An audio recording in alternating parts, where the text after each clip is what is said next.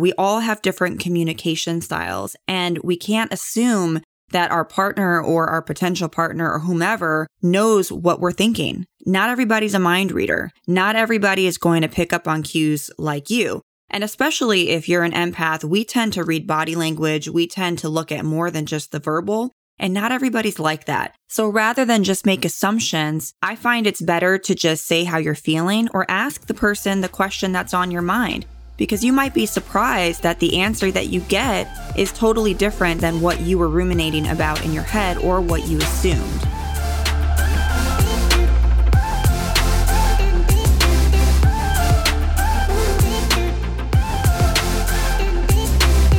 Welcome back to Diary of an Empath. Today, I want to talk about how to effectively communicate in relationships and dating. And relationships is not necessarily just romantic ones. It could be friendships, it could be coworkers, it could be family members. And I think especially for sensitive individuals, empaths and people who are just more emotional or more in tuned with energy around them, it can be a little tricky to navigate communication, especially in the early stages of a potential relationship, because you're still getting to know each other. And that means you don't always know exactly how to make yourself understood by the new person that's in your life. And a lot of times things from our past can make it difficult because we automatically want to protect our heart. We automatically want to make ourselves very clear and we want to ask the questions really early on because we're trying to navigate is this person somebody who can potentially hurt me? Or is this somebody who could be a potential match for me?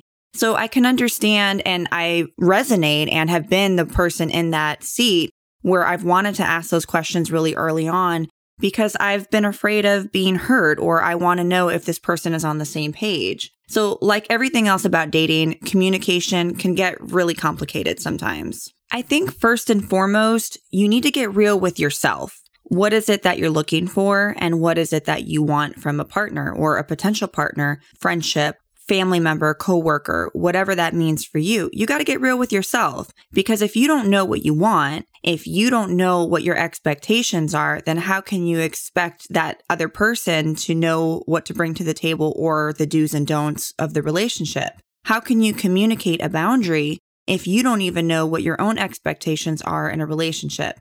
So, first things first is you have to set your own expectations, what your standards are. What are the pet peeves that you have that are absolutely no goes for you? Whether that's smoking, lying, cheating, whatever that means for you. Set those boundaries with yourself first, even before you start dating, before you put yourself on the market. Or even if you're with a potential partner right now, set those boundaries and be really clear and be very honest with yourself. Because oftentimes when we start dating a potential partner, we are stuck in this idealistic view or idealistic mindset of who they can potentially be. Because then the problem with that is you have this hope and this picture of who you think they are. And if that person doesn't meet those standards, you're going to get disappointed. So you have to get really real with yourself in terms of what you're looking for, what you want. And then you can set those boundaries with that person and not letting the things slide that don't meet your expectations. Now, I'm not saying to have a checklist and if that person doesn't check off every single box on your list that you should let them go because it doesn't work like that. We're not robots. We are humans. Things are subjective. We are all different in our different ways. And you might meet somebody who unexpectedly surprises you. And maybe they don't have every box on that list checked off, but maybe they bring other things to the table. But at least have a foundation of what you're looking for, the things that you want, and the things that you absolutely know that you cannot deal with. Even if that means making a list. So when I think about what's important to me, I want somebody who is honest, who is genuine, who has humility, I don't like a cocky person. Confidence is great. I like a confident person, but I don't want somebody who's too confident. So there are certain things that I know if a person is presenting that to me that I cannot deal with, especially if they're treating others badly or if they have a serial history of cheating. And it's one thing to cheat and to learn the lessons from it. But when you don't have that remorse or you don't have that regret, that's where my issues come in. So I want you to get really realistic about the things that are important to you. And then you can set the boundaries if those things are presented or if there's other things that are presented that maybe you need to question. And first and foremost, though, we need to at least be very upfront with the fact that don't do this all on the first date. It's probably not a good idea to start asking all these questions to a potential partner all on the first date, but let it flow. Of course, if you have a connection and you guys are just opening questions up and you're being honest with each other, that's totally cool. But a lot of times, what I see with empaths, and I've been in this position more than once, is that we tend to hold back asking questions because we are fearful that that potential partner will reject us or we're fearful of that potential partner's reaction. So we tend not to ask.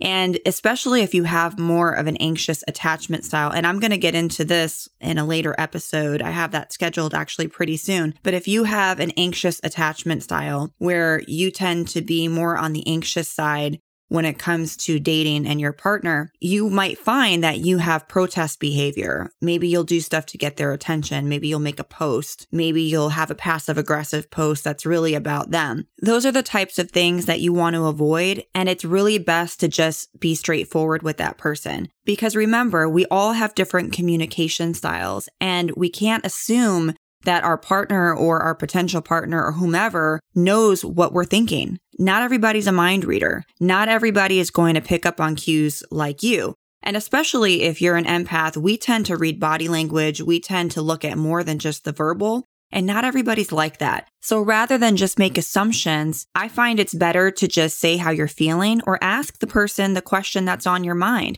Because you might be surprised that the answer that you get is totally different than what you were ruminating about in your head or what you assumed. So, for example, let's say you're dating somebody and it's in the early stages of dating. And maybe that person is very on and off with their communication. They communicate with you for a couple days, everything is great and then they don't communicate with you for a couple days. It really bothers you because it gives you mixed signals. You don't know where you stand with that person. And these are the things that are going through your mind, but you're afraid to say something to that person because you don't want to come off too clingy.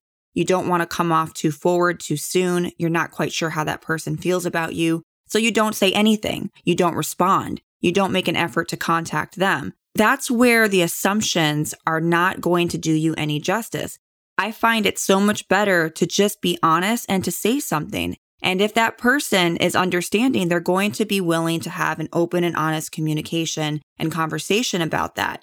And if they're not, that will actually give you some clues that this person may not be the best person for you. Because at the end of the day, if the person is mature emotionally, mentally, they're going to be able to have a conversation and to address whatever it is that's on your mind. Now, I'm not saying go fucking crazy on the person, but just have a conversation to say, Hey, I notice that sometimes the conversations that we have, they're really great. And then I don't hear from you for a couple days and that gives me mixed signals. So I just want to clarify with you before I assume. Even having a conversation like that, even if you don't get the answer that you want, at least you will get clarity so you're not stressing out or so you don't have anxiety. I always find that clear communication is best, especially if you're an empath or you're somebody who struggles with assuming or if you struggle with an anxious attachment style. Setting boundaries is very important, especially when it comes to communication in relationships and dating, because oftentimes we will let people get away with more in the beginning because we want to please them we want to be the greatest person in their eyes. And especially because we're getting those floods of dopamine and serotonin and all these love neurotransmitters that are flooding the brain when you have something new. You don't want to ignore something that typically would bother you later on in the relationship because I can guarantee you that it's going to come up later. So it's really important that you have these boundaries and that you set these boundaries really early on with your potential partner, friendship, or whatever the relationship is. So, for example, if somebody does something that you don't like, let them know. Let them know that it's something that you don't like. But of course, don't go crazy. Don't go apeshit on them. But just let them know, hey, I noticed that sometimes you call me for a couple days, but then I don't hear from you for a couple days. And that bothers me. Pay attention to how they respond to you pay attention to body cues. Oftentimes, as empaths, we are very, very in tuned with the energy that's around us. We're not just listening to your words.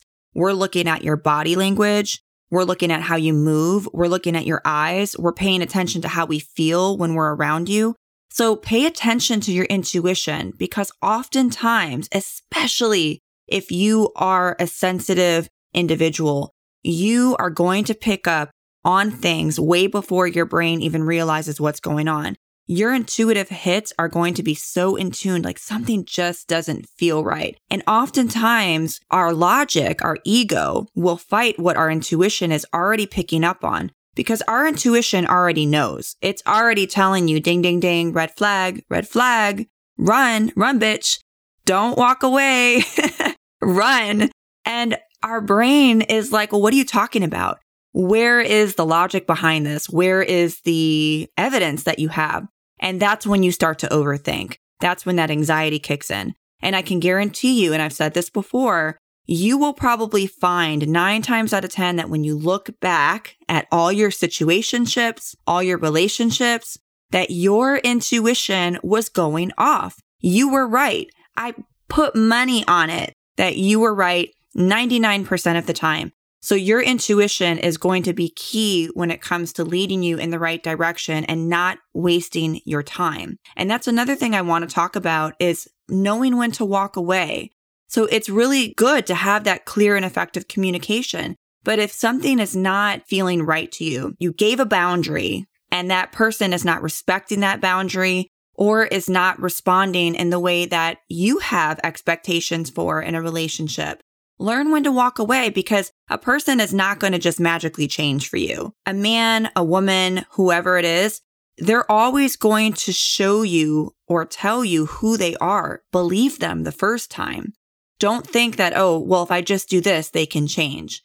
If I just do this type of behavior, they'll change. No, they're not going to change. They're showing you and telling you exactly who they are believe it the first time. So if somebody is not responding to your attempts to communicate with them, if they're ghosting you, if they have more of an avoidant attachment communication style, or that's their conflict resolution style, is just to avoid things, and you know that your anxiety is going to build up, or if that's something you can't deal with, learn how to walk away and not stick around for the bullshit.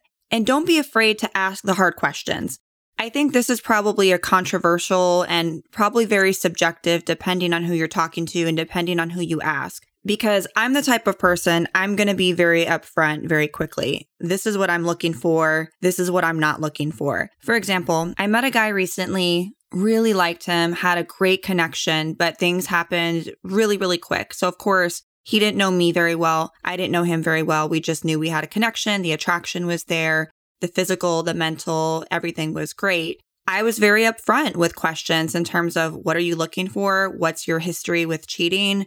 What's your history with relationships? And for me, I'm not expecting somebody to be monogamous right away or to only date me right away. But for me, I want to know if the potential is there. Are you looking for the same thing that I'm looking for? If so, great. Then we can get to know each other and see if we're a good match. Let's see if we're compatible. Because you can have two people both looking for a relationship, you get to know each other and you're not compatible. But if one person's looking for a relationship and the other person knows that they are not ready for a relationship and they just want something physical, for me, what's the point? So I would rather be upfront with somebody, even if I just met them, to say, okay, well, I'm looking for this right now in my life. What are you looking for?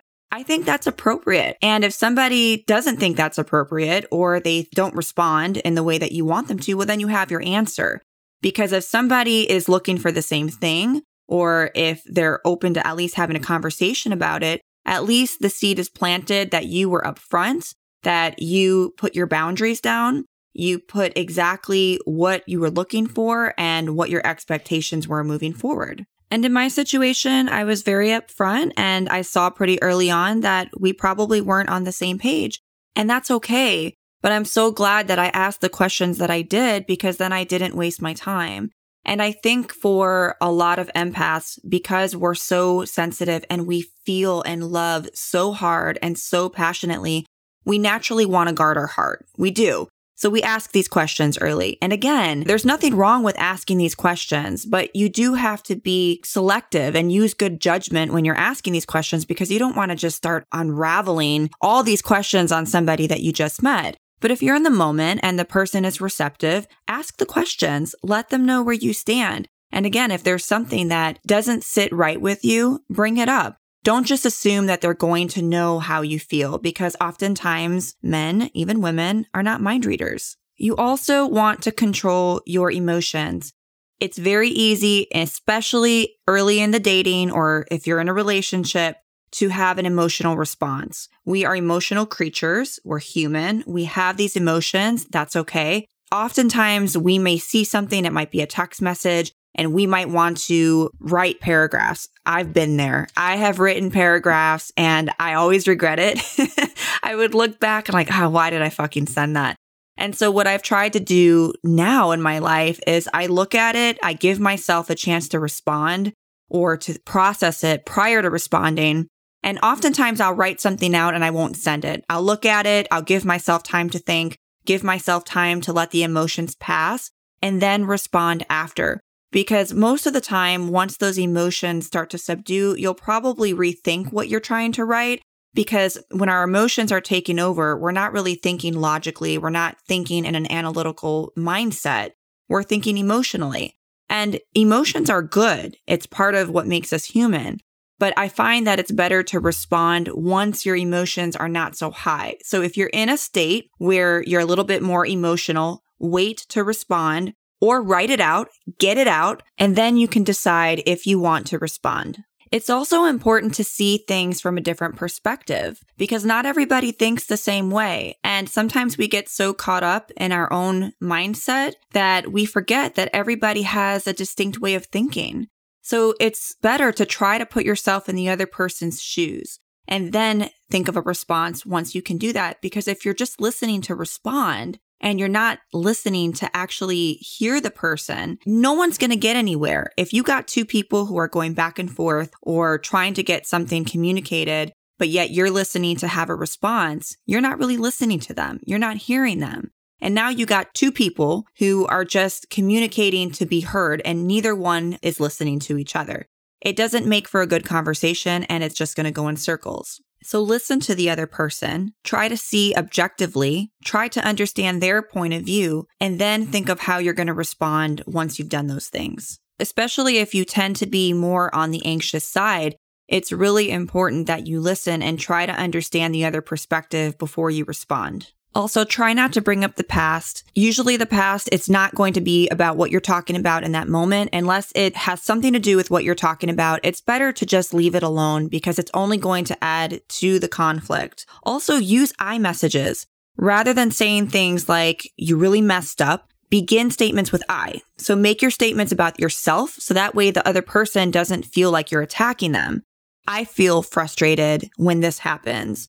I feel that when you don't call me, it puts me in a position to feel anxious. So you focus on your point of view rather than the other person feeling attacked. Learn how to take a time out. Learn how to take a break.